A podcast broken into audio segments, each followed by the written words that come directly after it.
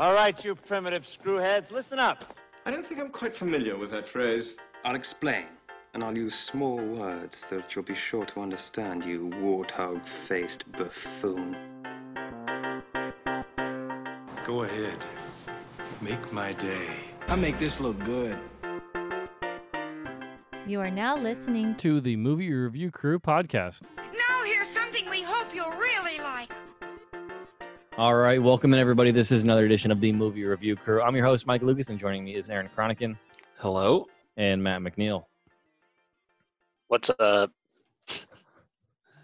Did you pause for effect? Yeah. No? Okay. Yeah, I said what's up. Can you not hear me? No, we can hear you. There was just an oddly long pause. It was like, and here's Matt McNeal. And then you were like, hello? It was just, you know, I literally was like, oh my God, did we lose him 2 seconds into the show? Oh, my God. Yep. Adjusting to the 21st century still. Am I right, guys? Yeah. Definitely not a fan of this year at all.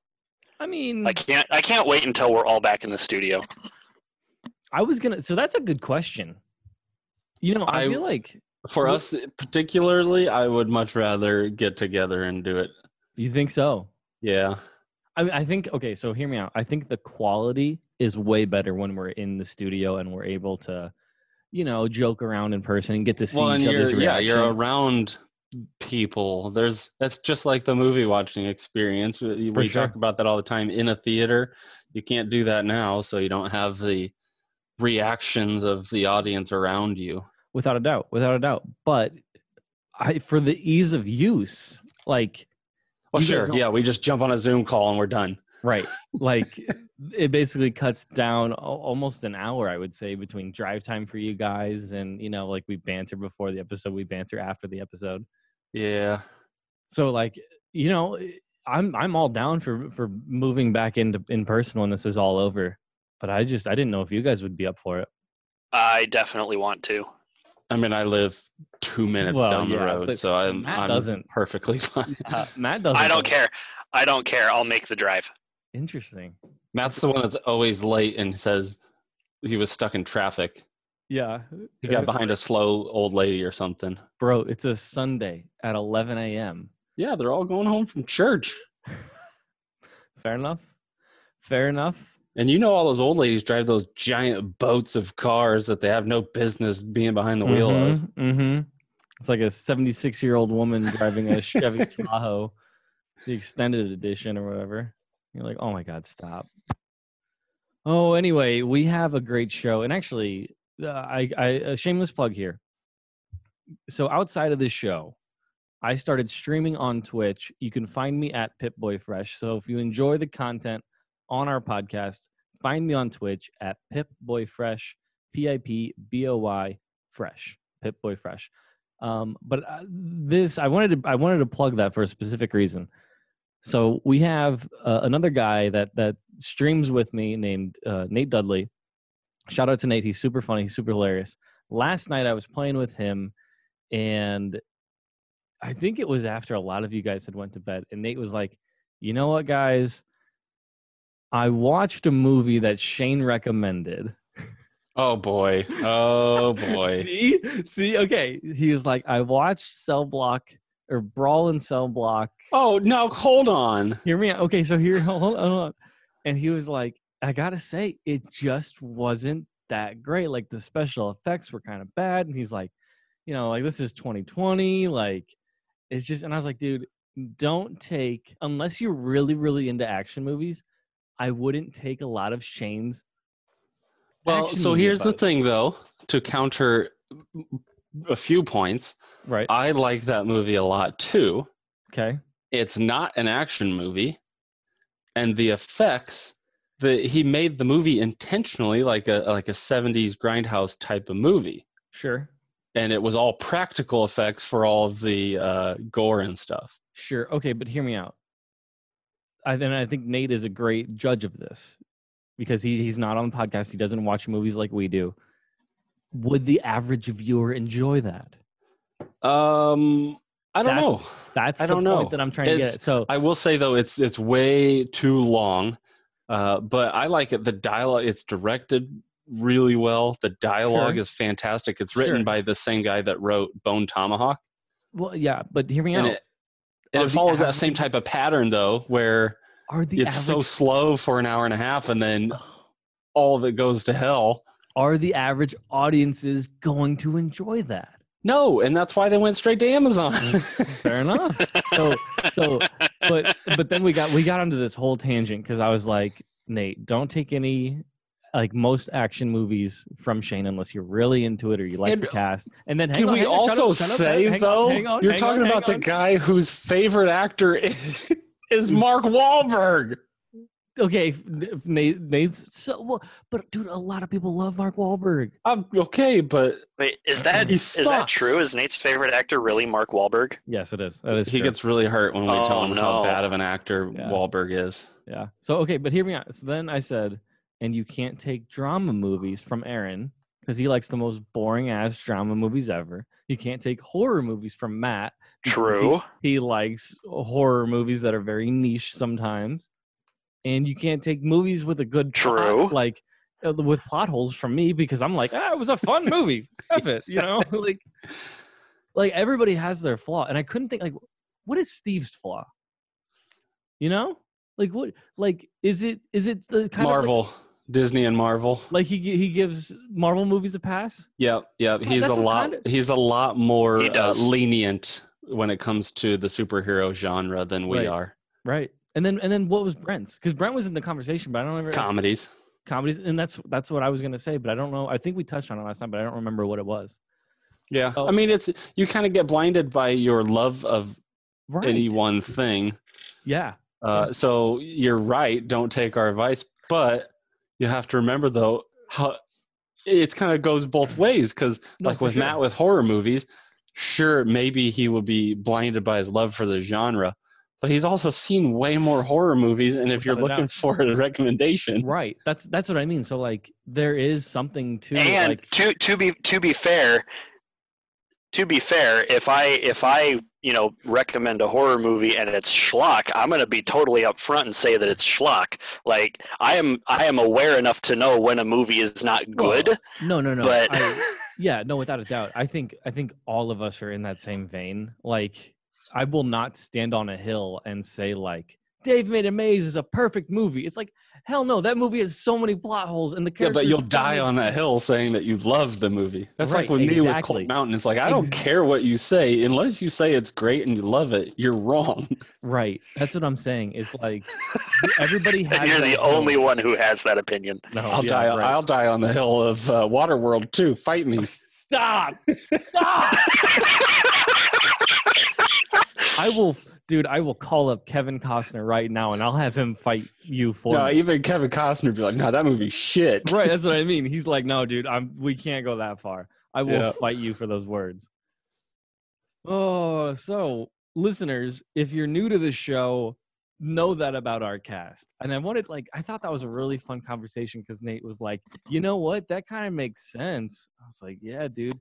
Because I think we have seen, what episode is this? Oh, by my list, this is 356. Yep, that's what I got too. All right. So, by our count of 356 movies that we have seen and reviewed in depth on this show, I think we have a pretty good judge of movies at this point. So, take that into consideration with when you get a review from us and you're like, I thought that movie was a lot better. It's You also have to remember most of us are very set in our ways, and it takes a lot to sway that. It takes a special movie to hit the right notes. Without a doubt. Spoiler alert, I don't know if I felt good about this movie. Oh, I as soon as I knew you were watching it, I was like, oh, Mike's going to hate this. Well, and I didn't know what to think of it going in. I will say, though, we talked about this. This was on my list of movies to see because it's in my 501 must-see movies book. So it's been one I've been meaning to get to, and without being on the podcast, I don't think I would have. So yeah, for sure. I know, I can guarantee I would never have seen this movie, no. Outside of the show. And to be fair, I think I'm better off having seen it. Yes. You know what I mean? Yes. So we will get into this. Let's not rush to the review right now. Let's talk about what we've seen lately. Aaron, have you seen anything within the past week? Did you skip last week's show? I wasn't on last week's. Last week's was Shaun of the Dead? Yeah, Shaun of the Dead. Yep. I wish I would have been on that, but no, I wasn't able to be. But the only one that stands, I watched a few movies. None were very good. I watched a lot of kids' movies with my little guy, but one that I watched with my wife was called The Grand Seduction.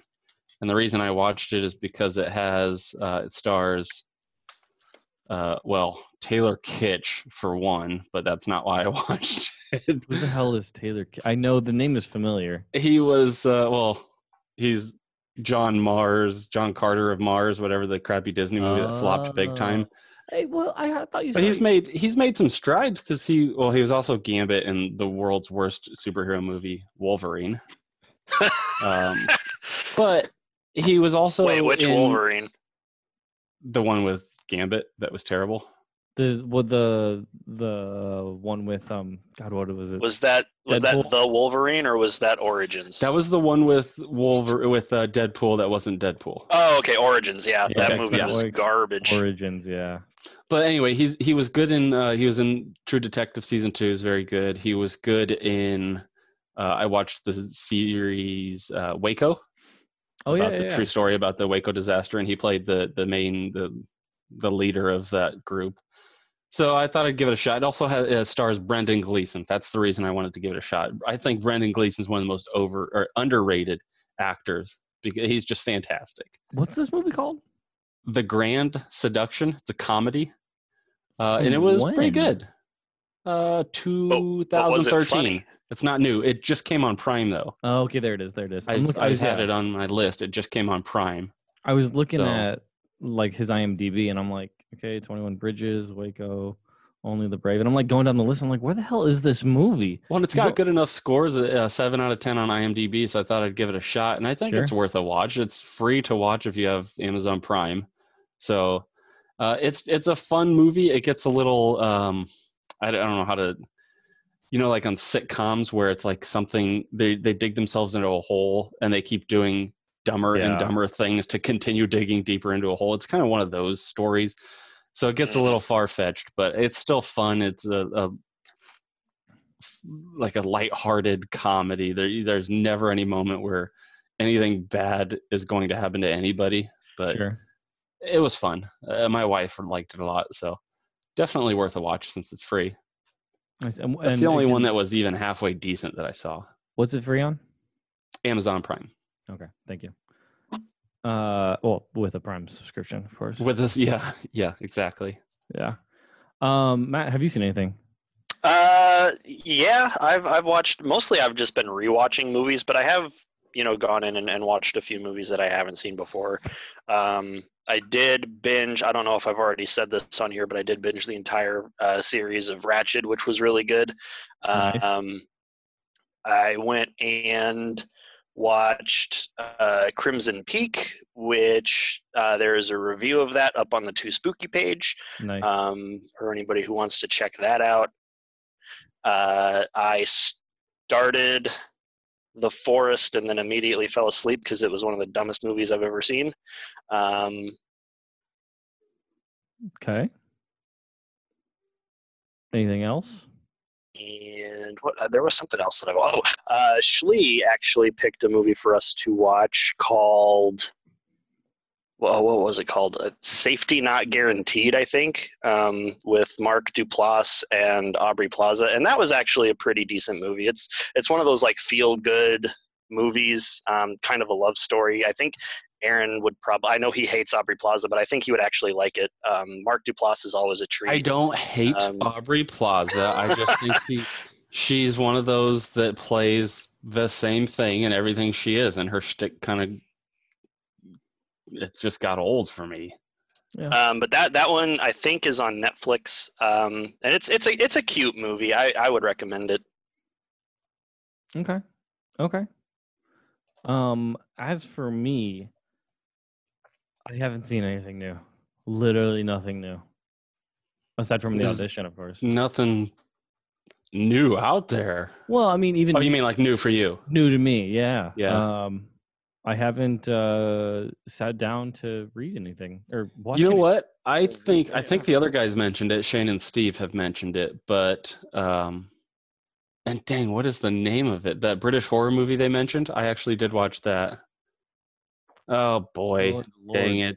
Great content, Aaron. Great content, buddy. I wish I could remember. It was actually fantastic. The Duke, Get Duked is what it's called. They mentioned it, and I watched it. It is another one on Prime. 100% worth it. Yeah. Fun, funny.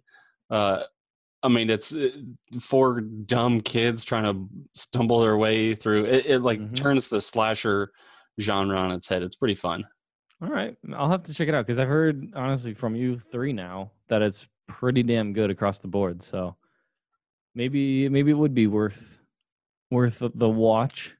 I have been making a list of all the things that I wanted to watch recently, and it's a lot of TV shows. And I know you guys are probably going to give me shit for this. Mm-hmm. I want to watch. I mean, it depends. I want to watch Mad Men. I've heard a lot of good things about that. It just seems dull to me. Like I wouldn't enjoy binging how many seasons. Really? I have also heard a lot of good things about Mad Men. It just is not my style of show. Really? See, and I know that Aaron thinks John Hamm is vanilla. Very. So vanilla. I like him, man. I like him. There's something about him. And I'm like, that whole show seems vanilla to me. It's how handsome he is. That's what's got you. Give me that ham hock. You know what I'm saying? Oh, I definitely know what you're saying. But also The Marvelous Miss Maisel. Have either of you guys seen that? Yeah, about the stand-up comedian. Yeah, I haven't seen it. I've heard that it's fantastic, and it's won a lot of awards. Mm-hmm. I haven't heard anything about it. Really? Like Aaron said, I heard it's just fantastic. But it's those are there's something about that like era, because that's like 50s, 40s, 50s, 60s. You know, that really is interesting to me right now. It is interesting. Anything in that era is fun. Mm-hmm. Then, Mike, I would, if you can get your hands on it, you should watch Lovecraft Country, because that's set in the 50s. And that's a fantastic show. Is that the new series? Is that the one produced by Peel or whatever? Yeah, on HBO. Yeah, okay. I think we just canceled our HBO. But good thing. Oh, just steal it from somebody else like I do. Well, okay. Well, this is our podcast. Not the thief. So, I had permission. Yeah. I mean, it is what it is. No. So we binged Game of Thrones from like February through. When did I finish that? Like May. Like we binged all 8 seasons in like a matter of 3 months, and it's not even 6 months later, and Laura comes to me and says, "You know what we should watch?" Oh, stop. Oh, my God. Once is enough. We should watch Game of Thrones again. No.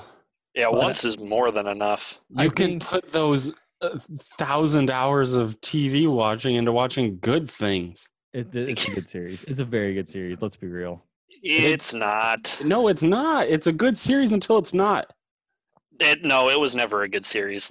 I'm going to keep it. Okay. I'm going to keep it real. That series was overblown and was never good, and people overhyped it. And HBO tried to keep you entertained by any boobs necessary. And it was not a good show. They turned it into a social experiment to keep people talking about it. It's a soap opera. Guys. Remember my fatal flaw. I could not give a shit about the plot as long as it's fun to watch. But it's not. It is. It's really not. It's so boring. These are our character traits where we're not going to agree on this. So yeah, I suppose this is just at that point where it's fine. We're just not going to. I mean, I loved it until I didn't. Yeah. So. But the good thing is she's also really into Harry Potter. and she literally read all 7 books in like a month. It was probably like a month and a half, but I was like, oh my God. So I think I'm going to convince her to watch all 7 movies, or all 8 Harry Potter movies before we go back. You know what? I think Laura is a time traveler, and she's from the future, and she's come to she's catching up on all the trends from 10 years ago to try to fit in. I'm pretty sure that's what's happening here. It's like, hey, you know these Harry Potter movies? Hey, yeah. She Mike, over. Have you watched The Witcher yet? No, I haven't. Okay, that's a good in between. It's like a Harry Potter Game of Thrones mix. I wonder, is that for ladies though? And it's a good series. Like, Schley enjoyed it. Okay, all right. I have this thing though. I do want to see that, but I have this thing where I will not watch a show until the show is complete, because I'm not gonna watch some of it and then wait a year for more content. No, I just want to binge it and be done. See, I think that's really weird how our viewing habits as humans have changed over the past probably less than 10 years. You know what I mean? But I think there is something to and like waiting for a new series and like. No, I will not do it. Yeah, I know. I just also give up on it and never go back to it. I will never, ever, ever, ever, ever, ever stop recommending Castlevania to people. Because and yes, it's a cartoon, but it's one of the best shows I've ever seen, and I think it might be the best Netflix original. Period. Like, it's so good, and everyone should watch it. Have you ever seen Big Mouth? Yeah, I didn't finish the most recent season because I kind of lost interest in it, but the Castlevania is better than Big Mouth. Okay. You ever heard of a little show called Bob's Burgers? I bet it's not a better cartoon than that. That's not a Netflix. It's not a Netflix original. Yeah, that's not the same cartoons. Yeah, well, we could get all into like cartoons, dude. SpongeBob. Ooh boy. Let me tell you. All right, no. I'm not talking about children's cartoons. SpongeBob is not a children's cartoon. This is very much Castlevania is very much an adult-oriented show. Yeah, you're also going to tell me that Death Clock's a good cartoon series. Isn't that? Well, first of all, it's called Metalocalypse, and second of all, yes, that show's amazing. See, my point. It's not. I've tried. Oh. I've tried on multiple occasions. Anyway, are we ready to move in to... Yeah. Audition. All right. Not the audition. Right. Audition. Okay. So from 1999, Audition's a rated R drama horror mystery film. It's an hour and 55 minutes long. Synopsis. A widower takes an offer to screen girls at a special audition arranged for him by a friend to find him a new wife. The one he fancies is not who she appears to be after all. Directed by Takashi Miike. it's Miike. That's dude. Takashi. No, you have to say it just like that because there are multiple eyes. Miike. Takashi Miike. I knew you were gonna make some kind of dumb joke like that. Dude, M-I-I-K-E. And I don't want to for the listeners at home, I'm not making fun of that culture. I pronounce even. Yeah, Mike is not culturally insensitive. He's just dumb. Right. I'm not making fun of their names or anything. I mean, with literally everything. Yeah, Mike's favorite director is Benicio del Toro. So stop. I say one dumb thing. The only dumb thing I've ever said. Yeah. Okay. So it's pronounced Miike. Takashi Miike, written by Ryu. The novel Ryu Murakami. I don't know that. Close enough.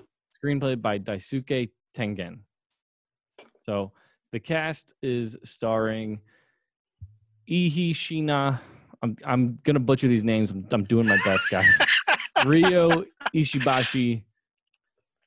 I'm going to say Yoon Kunimura.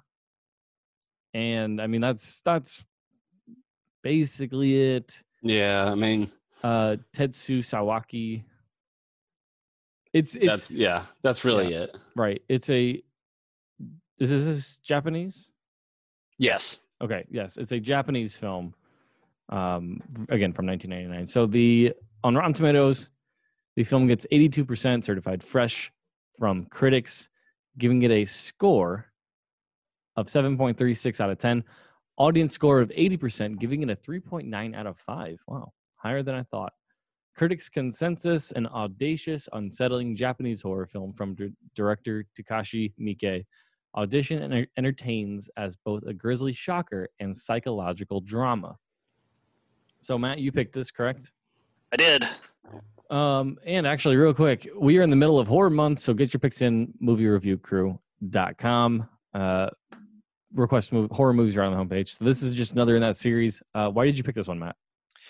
I haven't seen it before, and my first instinct was to pick a Cronenberg movie, and I was kind of torn between Scanners and Videodrome, but I've seen both of those movies 100 times over, and Audition I had been meaning to see for a long time, but I never have. And when I saw that it was on Shudder, I was like, all right, that's my pick. Mm-hmm. All right. And what are your first thoughts from the film? I liked it. It might have, the runtime might have been a little too long. I think there's some stuff that they could have cut out to kind of get it closer to a 90-minute movie. Sure. But overall, it's a very, very good film.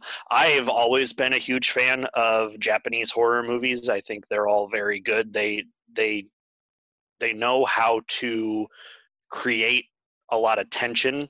Yeah. Without having to rely on jump scares, and this movie does that very, very well. And I think that the performances, especially from Eihi Shiina, she was fantastic in this movie. And I don't know, I don't follow Japanese actors as much as right, American ones, but if she's been in other stuff, I'm sure she's probably a very good actress in those too. But specifically in this movie, I thought she was fantastic. Yeah, I thought so.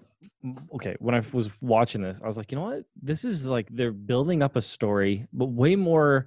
And I feel like I say this for a lot of horror movies now, but they're giving it more of a story than I feel like it might deserve, or than I thought it would give it. And this honestly kind of reminded me in the way that Parasite had recently built their story, because Parasite's very slow in, I would say, like the first half. And this movie is very much in that way. Horror movies, God, how many good Asian horror movies are there that have had terrible American remakes, where the American remakes... And even a lot of original American horrors, the reason I used to not take the genre seriously is because they don't do it service like a movie like this does, where all they want to do is have this cookie-cutter crappy story to put in some sort of scares, and usually crappy jump scares. Yep. And a lot of the Asian horror movies, and even newer horror movies now, you see a lot with Hereditary or It Comes at Night or things like that, where they dedicate so much to the feeling of the movie, right, and invest in the characters that even the slightest horror elements work so much better. Without a doubt. It's I agree. This movie's honestly somewhat normal. Like, it's a psychological thriller. It's almost a drama for like the first half or three quarters, and then it flips the hardest switch. It does. But it wasn't, to me anyways, it wasn't jarring. It felt like it had earned it enough that... Yeah. And they had this weird kind of dream sequence transition from one genre to just complete bonkers horror slasher type. But without a doubt, I thought it earned enough of a buy-in for me to accept flipping from a romance to just this crazy movie.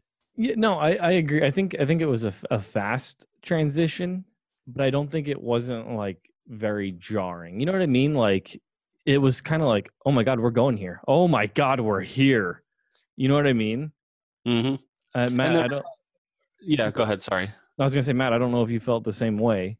I mean, they definitely give you hints earlier on in the movie, like when they show her after they have their first date, and then it shows her in her house and she's just sitting by the phone on the floor, and you see this bag, and then the bag like moves, and he's like, oh, there's a person in there. And like, that's your first inkling. And they just give you like little bits throughout the movie. Like, here's a breadcrumb, here's a breadcrumb, here's a breadcrumb. Yeah. And then boom, here's the torture. And I'm like, okay, yeah, this is a great pacing. I loved it. Dude, I will stand by it when they say like what you make up in your mind is almost always worse than what is shown on screen. Yep. And when they just showed the bag kind of flail around, I was like, demon? Like, what is in there? You know what I mean? That is super jarring, like, and in a good way for this film. And a lot of, I mean, we went through it in American horror, where you went through this period of every horror coming out was what they called torture porn, where it's just a movie for the sake of showing gore and bad things happen. And this did it in a way where, I mean, it had a prolonged torture sequence, but it wasn't tremendously gory, and it wasn't over the top. I mean, there was hardly any blood at all. It was just the idea of what that guy was going through, and watching it unfold is like, I legitimately did not watch. This is actually the last like 15 minutes of the film was, I've watched this with Laura. I didn't have any other chance to watch it. And so I was like, hey, like, if you want to hang out tonight, I have to watch this movie. And she's like, yeah, I'll watch it. So the last 15 minutes were her covering her eyes and me talking about everything that was happening on screen. And I was like, yep. And now the son walked in, and uh-oh, it's not going well. And actually, I'm glad that Aaron brought up the torture porn subgenre, because I don't know his name, but the director of Hostel said that this movie was a direct inspiration for him to do that. And of course, they did it in a way that was so gaudy and terrible. I mean, Hostel's a garbage movie. Who did Hostel? Because Nick, friend of the show, let me look it up here. Real quick. I'm looking it up as well. We were talking about that. Jay Hernandez, or is that the actor? Yeah. No, it's Eli Roth. No, Eli Roth. Yeah. Yeah, we were talking about Eli Roth because he recommended. God, he recommended. I watch one movie. And I was like, no, maybe it was Death Wish. Anyway, that's a whole other story. But no, I do think, like, this movie is fine. I'm not a big fan of, like, torture porn at all. I get a little squeamish. And even this movie towards the end, I was like, all right, this is a little much for me. No, I agree. The subgenre of just movies that show torture, to me, it feels cheap. It feels like you didn't earn it. All you're doing is showing the grotesque. But to me, this one is different. It's not like Hostel or, you know, any of the others that are just like the later Saw movies that just went over the top to show you the gruesome deaths and mutilations. But without a doubt, this one at least gave you enough to justify her behavior, even though you know it's not right, because the guy she's doing it to had good intentions, but it gave you enough of her backstory that you understand, okay, this is a really, really damaged human being, basically her entire life. And you kind of understand what she's doing, but. Yeah. Like, her motivations were, like, they were very good in the sense that, like, the director and the writer made them understand. But, like, if you take a step back, you're like, this is weird. Yeah. Like, I don't know. It's like a almost like a real life torture story, aside from some of the stuff. I mean, yeah, it does get a little far-fetched at times with the. I mean, her whole story seems like I don't know, it just seems like it wouldn't happen, but it's enough that, I don't know. It was, I could buy into it, but it's something I was like, I don't know that any of this really adds up to this person. Right. Yeah. Yeah. One thing that I wanted to note is the editing of this film I thought was beautiful. And there were two specific parts that really popped out to me. Yep, I wanted to bring this up, but go ahead. I don't even know if you're... I would think we're going to be talking about different things. All right. I don't know. A little more subtle. In the audition itself, I thought the way that they filmed and specifically edited that was just beautiful, because they went through basically 30 women in a matter of like 5 minutes, and it was just clean and succinct, and it felt like it added to that type of scenes, like in other movies, like pulling from this and movies in the past that they pulled from. I thought it was just very well done editing in that style. But then also there was one specific cut in the cafe.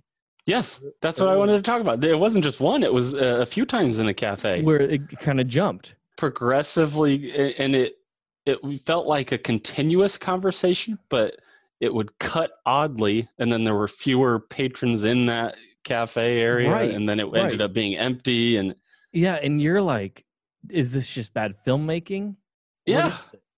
And then, boom, it comes back friggin' an hour later or whatever, and it all starts making sense. But I will say, I was kind of confused with all of the dream sequences. Like, I didn't understand what the hell was happening towards the end. Yeah, I kind of was in the same thing where it's like, were they trying to give us two alternate outcomes of this same love story where one ended well and one ended up with a psycho torture scene? I didn't understand. But that's not to say, though, that whole dream sequence after he... I guess, obviously, we're going into spoilers. But Right. So after he drank...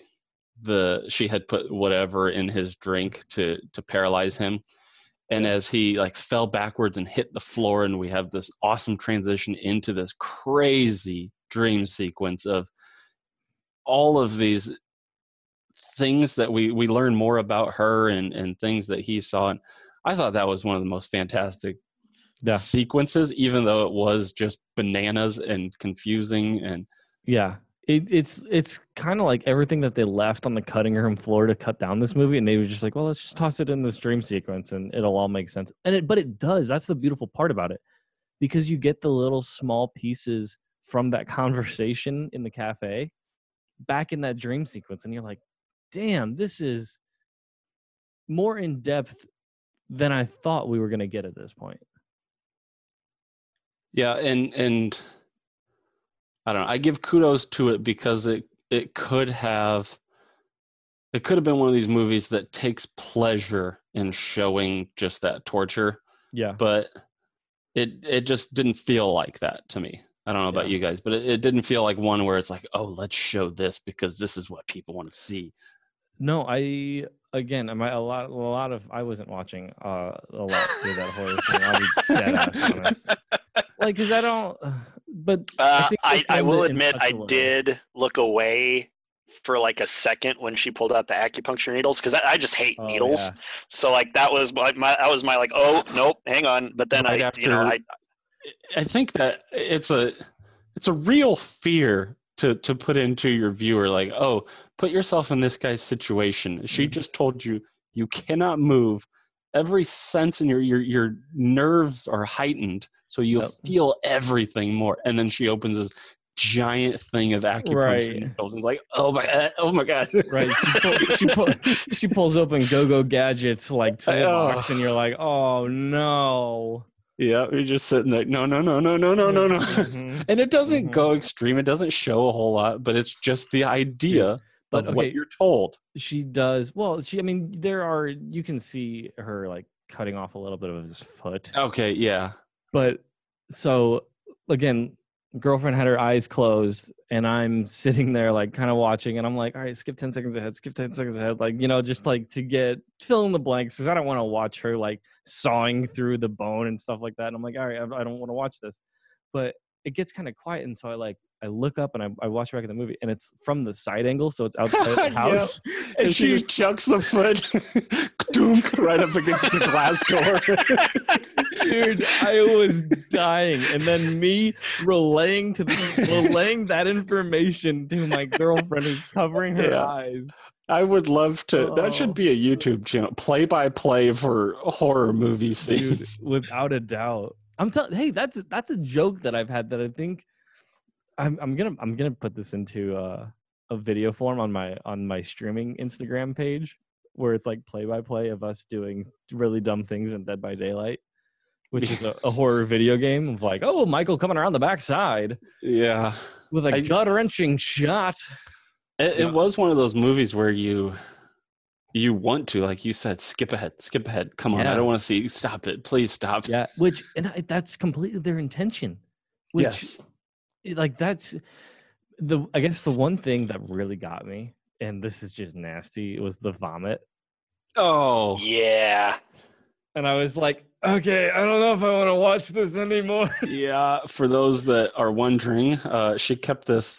So we don't even have to human talk as a pet and fed it her own vomit. So it's I think heavily implied that was her stepfather.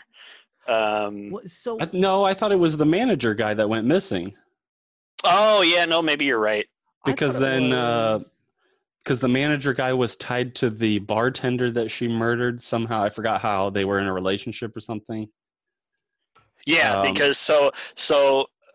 For anybody out there who is familiar with Japanese culture, this gal is a yandere, and I'm going to explain that to Aaron and Mike because they have no idea what that means. So, nope. A yandere is the word is derived from the Japanese words yanderu, meaning insane, and dere, which means affectionate. So it's basically someone who is they've been driven to insanity by extreme obsession or love, which can result in them like being violent. And that's basically this entire character, because she's constantly like, promise me you won't love anybody else, promise me you won't love anybody else. And then she sees the picture of, because she's in his house, and she sees the picture of his son, his late wife. Oh, and that's what spurs on this whole thing. That's right. Gosh, man. Like, well, and the whole movie has that kind of, and I don't know that this is the part where I felt like I didn't buy into it, because you see a lot of people talking about it online, and there are a lot of, you can feel it throughout the movie. It's kind of this feminist idea of striking back against sexualization of females, like when she's on top of him torturing him, and she keeps chanting that whatever she's like, saying that basically translates to deeper. Yeah. Is, you know, a metaphor for obvious things. And actually, I'm really glad that you brought that up, because there's been, because I was doing some research after I watched the movie, and there's actually two different ways that people interpret this. They like, there's the feminist way that Aaron said about, you know, the, you know, striking back against, you know, the sexualization of women and everything like that. But they also, have interpreted this movie as being misogynistic, because the main character, I forget what his actual character's name is, but Asami. Thank you. That was the female. Asami is the girl. What was his name? He was Aoyama. Yeah, that's right. Aoyama. Yeah. Okay. So the whole like idea behind the movie is, you know, that he holds an audition, right? So he's treating these women like objects, and he's trying to find a replacement.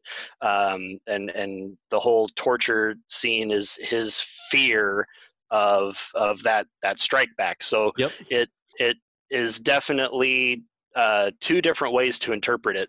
Well, and I read along the same lines. I read an article that was talking about how, and we talked about how it flipped genres, but how it flipped, like you're saying, it was portraying that first scene when they're doing the audition is like the extreme misogynistic point of view, where, I mean, even during an audition for a movie, they ask no questions about anything regarding acting talent. They're asking questions like, would you do nudity? are you sexually promiscuous or whatever they're asking. It's like nothing to do with it. And it's just they're parading these women, and then at the same moment it flips from this romance to a horror. It flips from that extreme misogyny to the exact opposite of her being the dominant and controlling and torturing the males in the same way that they put them to. But the idea to me, though, where it falls apart is she's saying, you know, you're all the same. You parade these women out and turn them down and call them back for sex. And it's like, sure, they did a wrong thing, this guy, but his intentions were never evil, and he never treated her with any disrespect. And it's like, that's where it kind of fell apart to me, is like her intentions, I get it. She maybe was thinking one thing, but yeah, he seemed like a decent guy to me. Yeah. I mean, I think even thinking that in the first place, though, like that it's okay. I don't know. Cause he was never comfortable with it. That was Matt's point, is all of that in his head because of, he's so guilty over finding this woman in that type of situation, in that way. That's very, yeah. Honestly, though, like, did you hate anything about this movie in general? Like, was there anything bad about this movie? Bad? No. Yeah, no. There's nothing about the movie that is, you know, overtly bad that I would criticize. Like I said at the beginning, the only thing that, you know, is that for me, the runtime was just a little bit long. Like, there's a couple of things that they probably could have either shortened or taken out completely to, sure, you know, to help get it down to a more digestible. Because this is, for a lot of people, this is not going to be an easy movie to watch. It's very slow. It's almost 2 hours. And, yep, and the stuff that you're expecting doesn't happen until the last, like, 15-20 minutes of the movie. Yeah. So a lot of people are going to go into this, you know, and the payoff doesn't happen until the very, very end. So I think that's going to turn a lot of people off. So I think they, you know, if they shortened the runtime, they could have potentially avoided that pitfall. But I personally like the movie the way it is, and I don't have any issues with it. No, agreed. I think the movie is done about as well as possible. And actually, in the trivia on IMDb, Quentin Tarantino says a true masterpiece, if there was ever one, about this movie. Yep. I mean, it is. I mean, you talked about the quirky editing that had a purpose, and even the odd camera angles. They use the Dutch angle. Yes, where they use Dutch angles a lot. But they use it so effectively. Yes, because it's like, you, in the normal situations, everything seems like, even the color palette changed, the angles. Mm-hmm. When he went to the ballet studio and the guy in the wheelchair, and it makes everything feel wrong. And that's exactly how you want to feel in a movie like this, because at this point we don't know what it is, but we keep getting told something's off with this woman, and then we keep getting these little bits, and even the angles helped create that feeling. Yep. Agreed. Yeah, everything adds to the storytelling. Agreed. So and lastly, real quick, one other point of how well they handled the story is, we talk about how tough it is to watch that torture scene, and then at the end of it, she's chasing the son up the steps and gets kicked down and breaks her neck or whatever. She's lying there, and then you have this moment of the two looking at each other, like she's lying there dying, he's lying there after being tortured, but they still have this moment where they connect eyes, and she's given this monologue in her innocent, sweet voice, and you still, it's like in this moment you're like, oh, you still feel bad for both of these characters after what you just saw. It's so weird. I thought they handled it fantastically. Yeah, for sure. And like I said earlier, a lot more character building in this film than I thought. Would you guys agree with my comparison to Parasite? Because Parasite, it has a slow build, and then it's...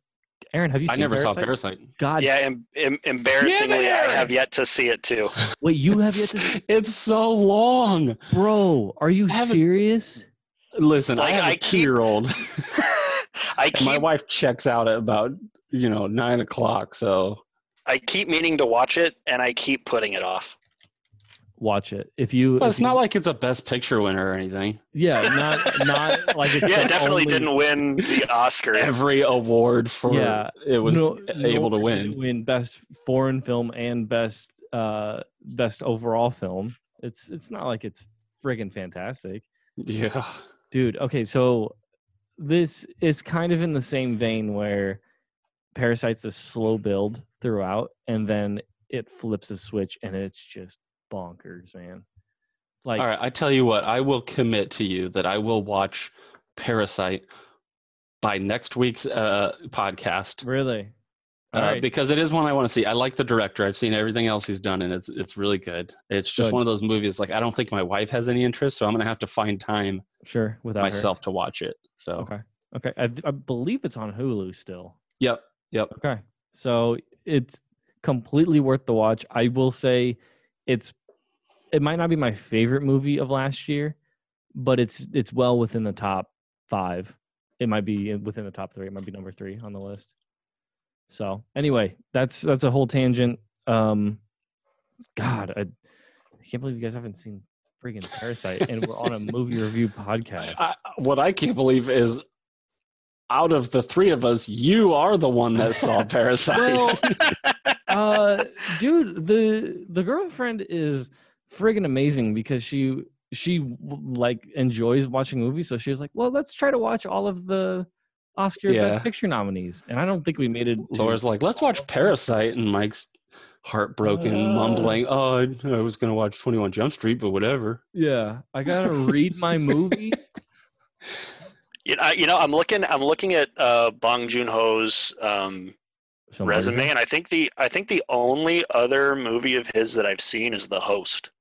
The Host is good. Okja is on Netflix. That's a good one. Snowpiercer is very good. Oh, yeah. I did see Snowpiercer. That's also really good. Yep. Anyway, are we at the point where we're going to rate Audition? I think so, yeah. Okay. Matt, do you want to go first or last? I'll wrap it up. I'll let you guys go first. Okay. Aaron, go first because I'm typing. Okay. Shoot, where to put this? Right. That's kind of also what I'm struggling with, so I need someone to it's hard because I don't think it's one of those movies. I don't think I'm going to revisit this movie. I don't think I'll ever watch it again unless, 20 years down the line I want to revisit it. But it's one of those where it's like one is probably enough, but we talked about it. There's nothing wrong with it. There's nothing bad about it. Fair. But it isn't one of those that's like has this extreme payoff, but it's just kind of steady throughout until shoot. So I think I'm still going to stick to, it's a high number, 8.75. I thought, like I said, the way that they handled the subject matter itself, the switch of genres, how they completely flipped it, how they gave you this psycho woman torturing him, that even after all of that, you still feel bad for. I think they handled everything fantastically. So 8.75. I am not super far off. I'm at 7.75 because, like you said, I think it's really well done. And this is the part where it lowers my score though. I would not recommend this for most people to see. Sure. And the entertainment value isn't necessarily there. Like, this is a movie for horror enthusiasts and movie lovers. Is this a movie for your everyday person? Kind of like, would I recommend this for Nate Dudley? Like we talked about at the beginning. Oh, heck no. Hell no. Oh, yeah, no. And like Brent would hate this movie too. Right. And we've talked about it before. It's not one I'm going to work and saying, hey, watch this movie, because they're going to come to you the next day and say, what the hell's wrong with you? Yes, exactly. They're like, dude, what? There's and the cut and the salt and the and you're like, yeah, man, it was so fun, wasn't it? Yeah, pretty sweet, right? Yeah, dude. Like, so like that being said, I sit at 7.75 because it's better than a lot of crap out there, but it's just not a movie I'm going to parade around. Yeah, I mean, I have to give it props though, because like I pointed out, an American remake of this would have been awful. It would be horrible. Because I'm so glad that they have not tried to make this movie in America. Because a lot of times, and it's getting better, recent horror movies have done better, like I said, but a lot of times they just miss the subtlety of it that makes it what it is. Without a doubt. Well, and a lot of, and especially with this movie in particular, like there's a lot of cultural things that just would not translate. So I'm very glad that they have not tried to do a remake of this. Yeah, likewise. But I actually have the exact same score as Aaron. I'm giving it an 8.75. I was tempted to push it into the 9 territory, but the only reason that I did not do that is for the exact reason that Mike gave, that it's not the most rewatchable film, and it, for your average moviegoer, I think a lot of people would be turned off by how methodical the pacing is. But, you know, personally for me, I'll probably go back and revisit it every now and then. I don't think this is a one and done for me, but definitely. I agree with that. Sorry, not to cut you off, Matt. I agree with that. I would be more apt to revisiting this than some of the other movies we have watched. Oh, because, yeah, definitely. Because it is higher quality, but I don't know if I want to. You know what I mean? Well, but here's the thing. We keep saying we're not going to recommend it, but with it being horror month, if you're into horror, I think you have to watch it because of the place in horror movie genre. It's up there near the top of some of the best of horror movies I've seen. So fair enough. No, I would definitely, if you like horror movies, or even if you like foreign films, I would recommend this movie absolutely. All right. Let's go through real quick. We're getting close to time on the end of our show. Pop quiz: this or Hereditary? Oh, still Hereditary. Oh, but, yeah. I would, Hereditary is an almost perfect movie. Hereditary reignited my love of horror movies. Fair enough. I haven't seen that yet. Whoa. You have to see it. I'm pretty sure it's still free with Prime. Is Laura gonna like it? Did she like this? I don't think she hated it. I think she hated the last half hour, but I also hated the last half hour, so it's fair. This or I'm just gonna run down and try to find horror movies in our top 50 coming down to this point, because the final score is 8.42. This or The Conjuring? Probably this. Oh man, that's tough. I think I would go this. This or Shaun of the Dead, last week's episode. Oh, this 100%. Yeah, this. This or The Fly. Is that a horror movie? Yes, but I would watch this. I think I would watch The Fly just because I'm a sucker for Jeff Goldblum. Yeah, we heard his cute little butt. His cute little butt. This or The Thing? Oh, The Thing. The Thing. I agree with that. This or Halloween? The newer one. Well, I guess this over either both, or. To be honest, I would watch this over the original Halloween. I would watch the 2018 Halloween over this. This or Bone Tomahawk? I have not seen Bone Tomahawk yet. I'll watch Bone Tomahawk. Really? Yeah, I'm a sucker for westerns. Fair enough. This or Us? This. This or I can't think of it. I don't know where it is on our list, but Get Out. Probably this. I wasn't that big a fan of Get Out. I think I would probably. I mean, I already know I have watched Get Out more often than I will probably watch this, so I'll say Get Out. This or, and this is the last one we'll do. This or The Babadook? This. Yeah, probably this. Interesting. I don't want to watch that child screaming. Yeah, that's I love The Babadook, but man, that kid almost ruins the movie for me. Yep, I feel the exact same way. Okay, so 8.42 is the final score for Audition. Join us next week. Do we have a pick next week? We have to find out if Shane's going to be available to pick. Yeah, because it was supposed to be Shane this week, but he doesn't have reliable internet. That's right. He's moving. Yeah. So we'll have another episode next week. It'll be horror again. So go to our website, moviereviewcrew.com. Request movies right on our homepage. Anything else, guys? Nope. All right. Someone on the show. Tell your friends. Hey, guys. Oh, big gulps, huh? All right. Well, see you later. Good day, sir. You're a... Sir, I said good day. Yeah. See ya. Hasta la vista, baby. This has been the Movie Review Crew podcast. Remember to find us online on your favorite social media apps and go to our website, moviereviewcrew.com.